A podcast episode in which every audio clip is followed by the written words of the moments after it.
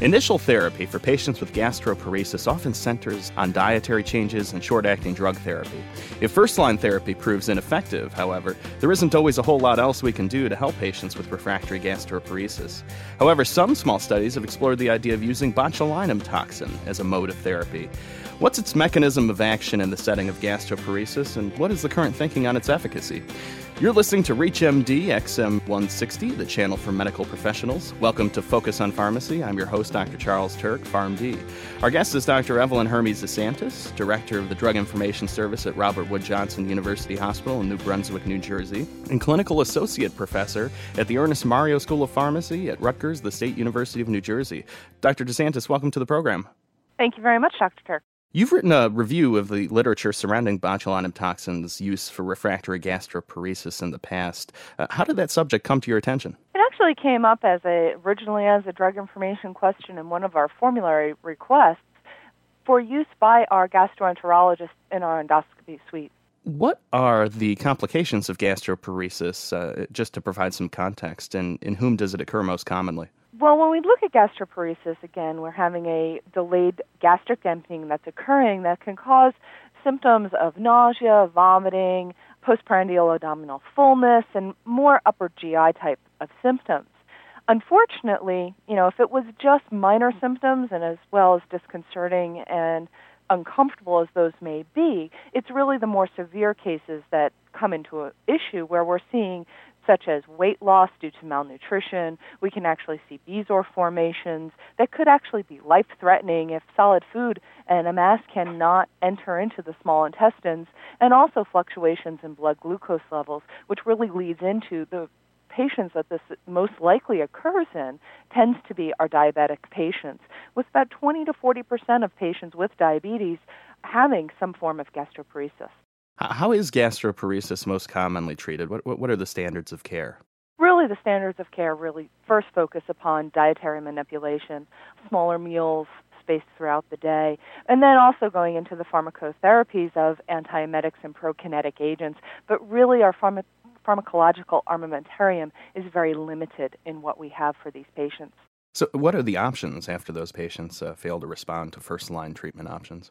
Unfortunately, there's not a whole lot in terms of progressing past those first line therapies. And in some patients, we're looking at placing a G tube, J tubes. Actually, some cases, they're implanting gastric electric stimulators. And now looking at even injection with botulinum toxin. So, botulinum toxin for refractory gastroparesis. Uh, jumping back for a second, how exactly is botulinum toxin commercially available? It is commercially available in a powder for injection. It comes in a 100 unit vial that then is diluted down to whatever strength you're looking for. How is it administered? In this case, it's actually injected endoscopically into the pylorus, into the four quadrants. And how does it work? That's what actually gets pretty interesting from a pharmacological perspective. There are three basic mechanisms of how botulinum toxin works, and what's kind of neat about the drug is that this is how it works for all of its uses, both approved and unapproved, and even some of the more off labeled and far off labeled uses. First and foremost, it actually binds to acceptor sites on the motor and sympathetic nerve terminus. And by getting absorbed and accepted into those nerve cells and entering into the nerve terminals, it's binding to some of the proteins in there that stop the cascade of release of neurotransmitters such as acetylcholine. By inhibiting the release of acetylcholine, it now will stop any of the muscle contractions and the whole basically denervation of the area. Was that just one of the three mechanisms of action? Well, that's kind of how all three mechanisms the binding at the acceptor sites, the inclusion into the nerve terminus, and now the suppression of the acetylcholine are kind of those three steps in the mechanism that I was talking about. Now, just to be clear, is, is botulinum toxin uh, approved for gastroparesis? It is not approved for gastroparesis. Really, when we look at botulinum toxin A, and please realize that there are different, there are actually seven different serotypes of botulinum toxins, so when we do talk about them, we do have to be very specific as to which of them we're speaking of because they all act slightly differently depending on what protein they bind to. So in botulinum toxin A, it is not approved for um, diabetic gastroparesis or for any gastroparesis. And really, when we look at it in outside of the cosmetic uses where most people think about botulinum, uh, toxin, and Botox, really we're looking at its approval in cervical dystonia, muscle spasticity, blepharospasms, strabismus are really the one the areas where it is FDA approved. So, uh, so what's the literature support for using botulinum toxin type A for gastroparesis? Unfortunately, there's not a lot out there. There are a few case reports, case series, and some open label trials that look very impressive when you do uh, evaluate those articles. And the bottom line on all of them is that it does appear to work and does improve the gastric emptying time and improve symptoms in patients. If you're just joining us, you're listening to Focus on Pharmacy on ReachMD Radio XM 160, the channel for medical professionals. I'm your host, Dr. Charles Turck. Our guest is Dr. Evelyn Hermes DeSantis, Director of the Drug Information Service at Robert Wood Johnson University Hospital in New Brunswick, New Jersey, and Clinical Associate Professor at the Ernest Mario School of Pharmacy at Rutgers, the State University of New Jersey. We're discussing the use of botulinum toxin for refractory gastroparesis. And Dr. DeSantis, I was wondering if you could go into some of the details of, uh, of some of those case reports reports or studies that have looked at botulinum toxin for gastroparesis? Well, certainly. One of the first ones was a small case series of about six patients, and this was by Ezzeddine and colleagues, and they looked at utilizing 100 units of the botulinum toxin A injected into the pyloric sphincter in diabetic gastroparesis patients. And really what we saw here was that the mean gastric emptying was only was less than 30% at baseline in these patients.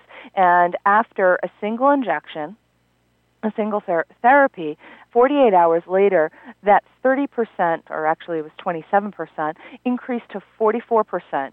And at six weeks, it was now up to 50, almost 50%. So, really starting to see some improvement in those patients' gastric emptying.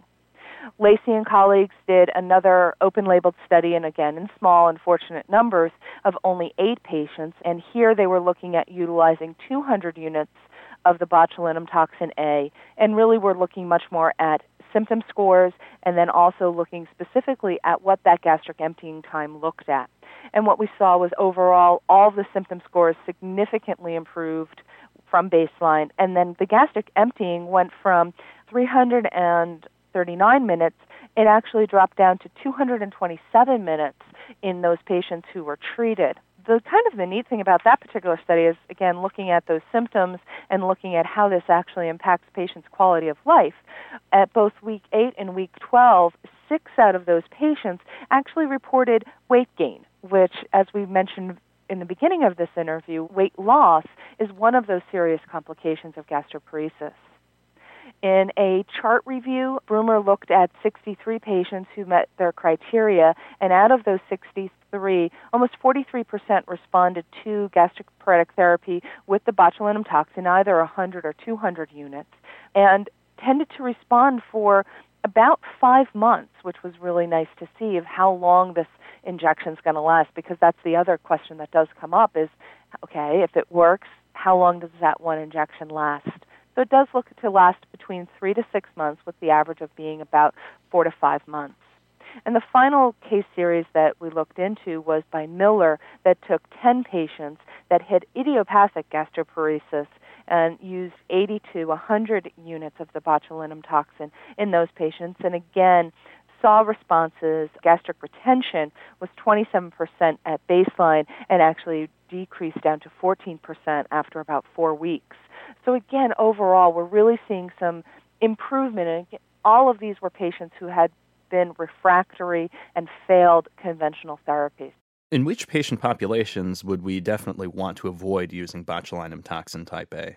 Anybody who has uh, peripheral motor neuropathic disease or neuromuscular junction disorders are really are people that we should not be utilizing botulinum toxin type A in because of the possibility of dysphagia and respiratory compromise. And just to review for those of our listeners who don't use botulinum toxin in routine practice, uh, what are some of the most common adverse effects that we might expect to see with the agent? The most common general adverse effects that they do that are seen with this is a localized pain, tenderness, you know, when they talk about injection, injecting this, Most of our information comes from its use again in cervical dystonia, the blepharospasms, and in those cases, it's much more of a localized reaction. Of course, anaphylaxis may occur. They always say that. It is a biological in that regard. Really, in terms of all of the literature that's available, botulinum toxin really had no adverse effects associated with it.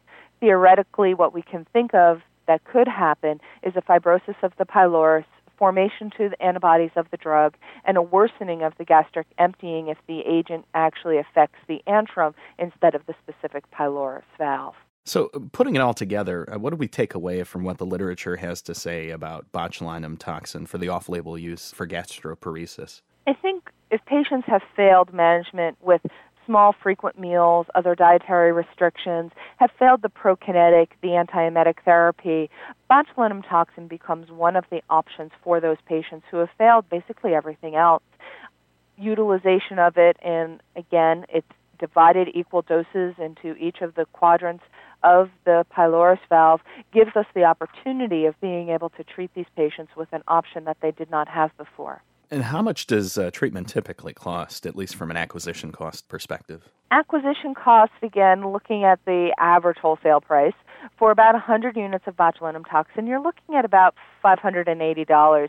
Unfortunately, the other portion of that that you do need to consider is the fact that this has to be administered endoscopically, which does increase the cost of the product. And again, it is lasting maybe only three to five months, three to six months. So there is frequent dosing throughout the year of that. And so, in, in summation, what are the limitations, or from your perspective, of the uh, the literature in support of botulinum toxin for gastroparesis? Trying to approach this as a very focused, evidence-based medicine approach, we are very limited in what we have. Unfortunately, as we went through, we only have case series, open label trials. There are no double blind, randomized, placebo controlled trials currently available, and that really is our gold standard as we're looking at what the evidence has to say.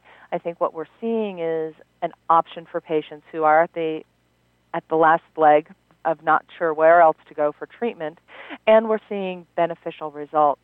Hopefully, as this is an area of interest, there will be those randomized double blind studies available for these patients. We've been talking with Dr. Evelyn Hermes DeSantis about the potential efficacy of botulinum toxin for refractory gastroparesis.